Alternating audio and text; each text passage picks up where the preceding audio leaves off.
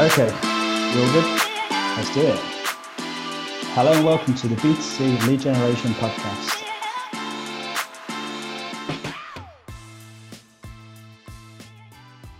Welcome back to the B2C Lead Generation Podcast. My name is Daniel Hopewell here with Simon Delaney, and this is episode 51 What We Learnt in America. And I say we, but actually, I was invited to America. This was uh, just just Simon who went out there to the San Diego to uh, give a talk at the Lead Generation World Conference. Um, Simon, what's it like being back in the UK? How are you doing? Uh, yeah, good. Thanks. I've a bit of jet lag, mainly not me, more my kids, um, who are one and nearly four. Um, and yeah, I've had a distinct lack of sleep. I think I got three hours last night. Um, so if I'm rambling, uh, you know what to blame it on. And then a really weird thing today, I was dropped my daughter off at nursery, walking down the road, um, and there was a guy dying next to the pavement.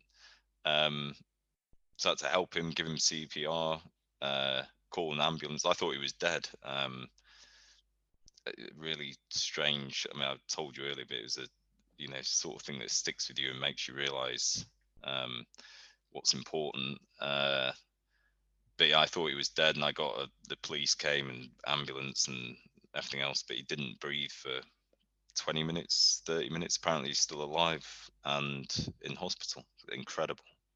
Yeah, when you, when you messaged me about it this morning, I was supposed to briefly. You should come into the uh, into the office. Um, yeah, at this point, you didn't actually know. You thought he had died, right? Um, mm. And then I was convinced. Uh, he was. I mean, as far as I know, like I got to him and he was still alive, but um, he effectively died while, um, well, he stopped breathing, and so he's. Uh, I started. I was on the phone to an ambulance because I was the first person there, and this another guy appeared, and so me and him were taking it in turns to do CPR and try and figure out, you know, what was wrong with him, and he didn't breathe until the ambulance turned up when we stopped, which I reckon was 20, 30 minutes, something like that. It was a long time. But then to clarify, you got a text message from from right? Yeah, I got a text message from the policeman who was at the scene and took my details, and uh, he said, um, "I'll read it here that he's he's alive." Uh, it was uh, yeah, the male who you called an ambulance for and administered CPR to is still with us. He's very poorly, but receiving the best care unbelievable. Well, yeah, I mean that sort of, like you say, puts makes everything pay into significance. Um, but I guess that's a sort of relatively positive, possibly outcome as we can hope for, considering how you how you were this morning when I first spoke to you. Yeah, I mean, you know, sorry to uh, hijack the podcast with the talk of death, but it's you know you don't have these things happen every day. Um, yeah, I'm just pleased that he's alive. I hope you know the policeman who sent a text message, talks about his family getting in contact with me and a couple of other people, or one other person that was um, appeared at the scene as well. So you know, just hope that um, he's going to be okay. That's it. Well, yeah, Let's crack good, on. Um, no, good. It's a, yeah, we, we don't often segue into these personal stuff, but I think now and again, um, in exceptional circumstances, we certainly can.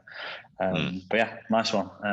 I say I don't I don't know the correct phrases to say to someone um, when they've administered CPR and saved someone's life. But nice one. I'll get I'll get you a beer or something. I think is it anything I can I can think of. But yeah, um, hope hope all is good.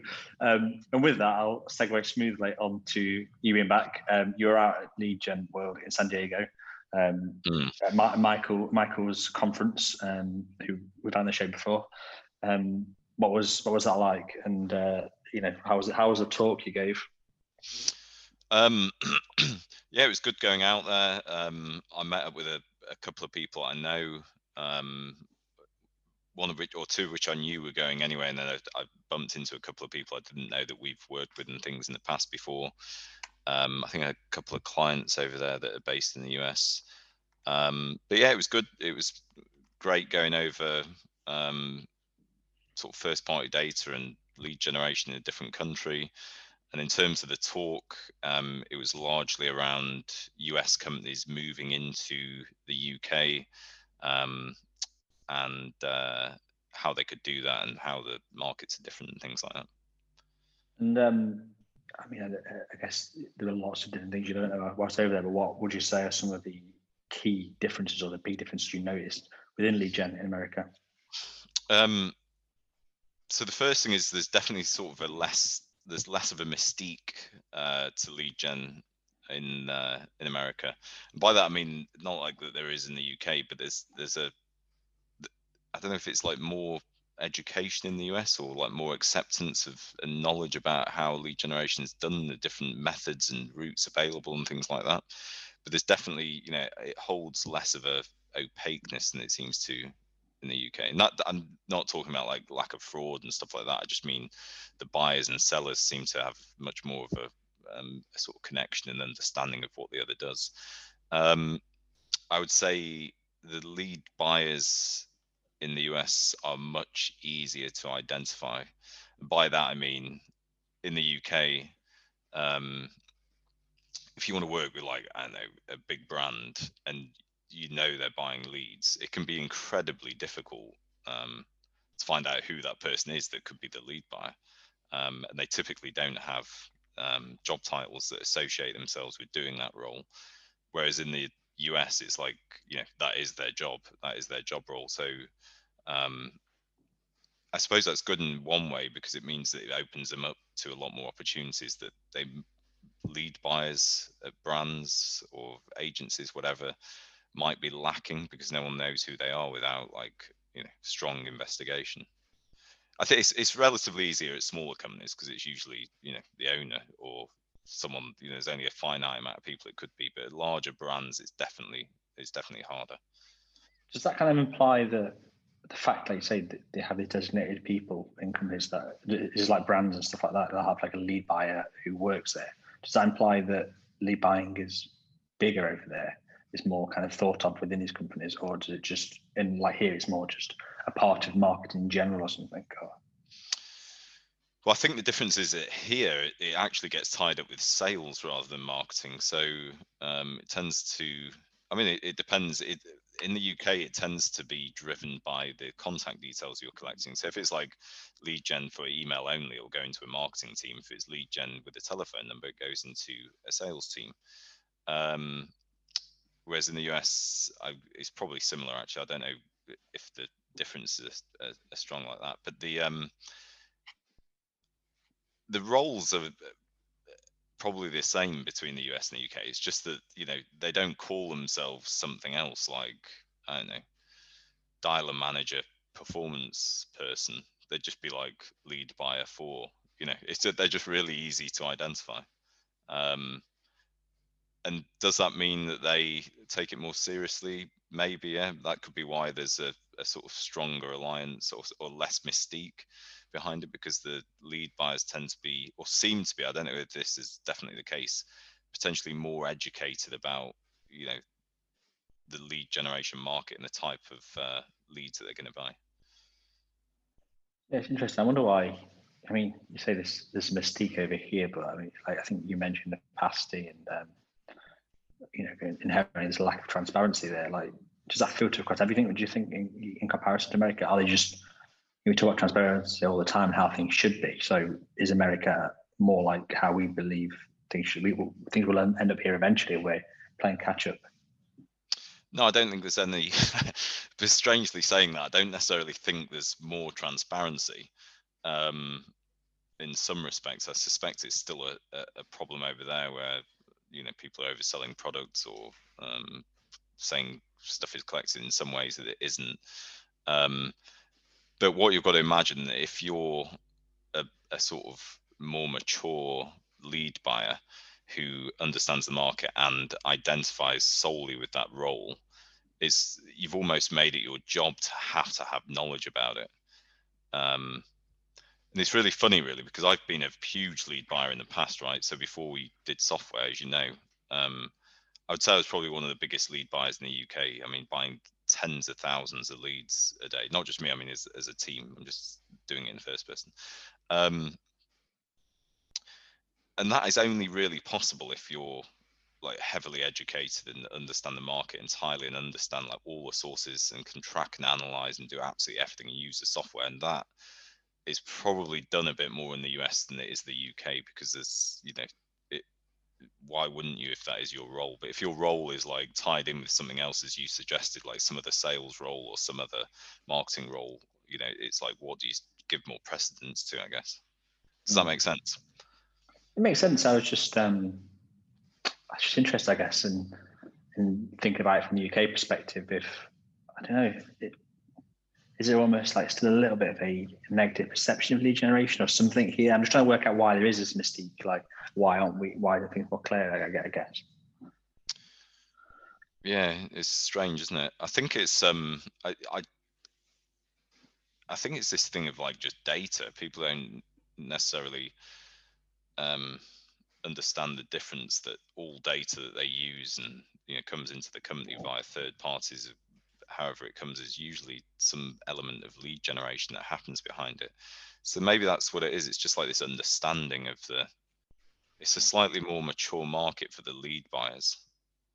That's interesting i mean i mean it's uh, that's the idea isn't it? That generally we think of things in america as being slightly ahead of the rest of the world. I mean not that much more the uk but other countries but um be interesting with it, and another example is i'd say software is another example as well. So like obviously in the uk and we know this you know you'll have like a load of lead buyers that don't either think they need like dedicated software or need software to buy leads. Um, and they'll you know i don't know use strange things or they're sending leads in different ways. It, in the us it's much more a given that you you know you need software to be able to do this stuff. Yeah and obviously i mean we, we try and keep this objective but obviously you go over there as part of Databowl um, so from a software perspective, like, did, is there new stuff over there? Is there anything different that you thought, okay, I've not heard this before? Or, you know, we find sort of software stuff out that was interesting. Um, no, I wouldn't say there's. They have a few more like dedicated solutions. So this is if you are buying leads, um, and connecting them like I don't know, an all-in-one dialer solution that is optimized like specifically for lead generation. Um, and potentially stuff around um,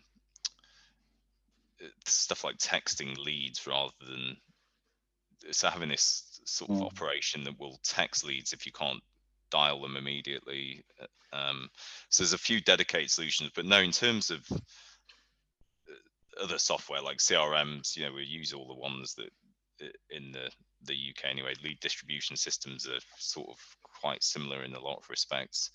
Um, so in a lot of ways it isn't there's just a few more dedicated things and it's because the lead buying industry is a lot bigger because obviously the size of the market as well yeah and um just to flip things around what was some of you know to look at it from their perspective what were some of the questions that had the american audience i assume asking you about how things were here like you know in reverse well, asking me about Medicare leads over here was quite interesting. so I was like, well, it don't exist in industry. Yeah, I was like, we just have the NHS. You know, like, I saw that once for um, someone describing Joe Breaking Bad, the TV show. It was just like it was set in England. Oh, yeah. he, he, he, needs to he needs some money. He Need any money? That's it. It's the whole whole show's done. But I guess this is a similar thing. Yeah. Um, some of the questions were. I mean, a lot were around compliance and you know GDPR and how it's different in the US and stuff like that. So they, what's strange in the US is, in terms of data laws, um, and this is like the collecting or buying of data, the laws are really archaic. You know, it's like each state has their own individual laws, and there's no like mm. overarching federal law that has like any deep impact. I think California has some of the most stringent, which is like the CCPA or something, which is kind of similar to GDPR. But then they have this thing called TCPA, which is um, to do with like um, getting unsolicited calls and being dialed too many times and having automated dialers and whatever else. And individuals will sue companies like um, as an individual uh, for a lot of money and they'll gather together. So it's like a big way of earning money. So it's it's a strange thing because obviously the data laws are less stringent, but the uh, the laws around then contacting that data are much more stringent and they have like massive fines. I mean, that makes you know the ICO look like they're not sort of fining anyone particularly at all because um, you know go after companies in a big big way over there. They'll send make them go bust and all types of things. So it's it's there were a lot of questions around. Or the, when I say there weren't actually that many questions, we just talked about it a fair bit. Um, some of the other questions um, were around how do you enter the market and things, and we talked about you know buying companies in the UK and how it's difficult to like penetrate markets without boots in the ground and sort of understanding um, local buyers and things like that. But uh, yeah, that it was a lot of it was around the uh, the regulations. Do you think just to come back? Do you think people like in the UK or like the ICO and stuff will learn from America and what they're doing? Do you think they'll crank up the kind of finding and that kind of thing here? Um, well, the difference is, is because no one's fi- it's like a, the government is fining companies, aren't they? Whereas in the US, under this TCPA thing, it's individuals going after companies. Um, so whether something like that change in the UK, um, I mean, the ICO must look at it and think, you know, can we, or it, it almost fall into another department actually around the um, calling stuff, but it's, uh, yeah, I think they must look at it in some respects and think, could we be doing more? Could we be issuing more fines? Because some of the stuff with like the ICO, you know, they'll they'll have like two billion instances of a misdemeanor before they'll issue a 20 grand fine. Whereas in the US, there might be like 10 and they'll issue a, you know, a fine, a huge fine. Um, yeah so the stringency behind it is completely and utterly different. I think that you know you have a, a huge opportunity to um, be doing wrong under GDPR in the UK under the ICO and uh, and not necessarily even end up with a fine. More get told you are doing something wrong, stop it, or we'll fine you. Yeah, I just I don't know. I just don't want it to seem. I am trying to think of the perspective buyers listening. Um, I don't feel like the UK is just really lax with this stuff. You know, we no, need to, we need encourage, yeah. we need to encourage the right mindset. Yeah, yeah, I don't think it's lax. It's less. It's more to do with that. In the UK, it's like a law, right? It's it's a law, and it's the government that is administering the law. Whereas it, in the US, it's like it's like the Wild West. But imagine it's like um, the people are then just uh, you know suing companies. Yeah, that, yeah, uh, that's what you're saying. Yeah, it's just um, it's interesting as well the state stuff you said. Like, do do, do companies tend to? I mean, I guess it's different if it's a big brand, but like with the sort of lead generators themselves, and do they tend to operate within states individually rather than like having to work out what the difference between them? No, I think they'll do it um, nationwide. But I mean, the data laws are really lax, right? Like, you literally can just like buy and sell data. There's no in in a lot of states you can't do it in uh, California, but it, they're really lax like the data laws in terms of like the ownership of data and stuff. It's just it's it's it is like the wild west. But what i think they rely on is these like secondary components of then contacting people um, which is where the uh, the fines and stuff come in. But the the thing with like just being able to like you know gather data willy-nilly is that um, you'd obviously use that for marketing purposes if you could then attract that person or to attract that person. So you can use it as almost like a metadata level stuff to run ads and things like that. Um, but it, it's just a it's a completely different like route they've gone down um, to GDPR and whether you know they I'm sure they look at GDPR and think we could do some sort of nationwide law like this, and I'm sure you know stuff like the uh, TCPA and the different fines that come out of individuals and things, you know, could be better in the UK or in Europe.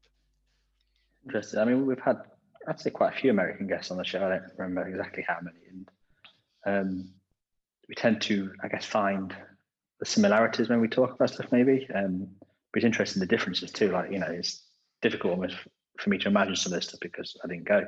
Um, but yeah, it just sounds like a bit a bit bizarre for the way you're sort of describing it. I think I think it's just for me, it's slightly bemusing with all this like state laws around data and stuff. It's just mm. you know, it's a strange thing. But um, one of the guys who I was speaking to over there, um, who's from the UK and he's lived uh, in California for eight years. Um, he said the strange thing about America is because the UK and the US speak the same language, we think that there's like common grounds. But he said, but the um, the UK has far more in common with the rest of Europe that it thinks is more different than it does with the US. It's just that there's a language barrier that means we don't necessarily realize it. Very interesting. I bet you could apply that to stuff way outside of just lead generation. You know, like I, I guess in all aspects, maybe there's that yeah. trick sometimes, but but the UK is different to a lot of lead gen as well. In you know the rest of Europe, I think it's uh, it's definitely different in like Spain, Italy, and France and stuff like that. It's more it's behind the UK definitely.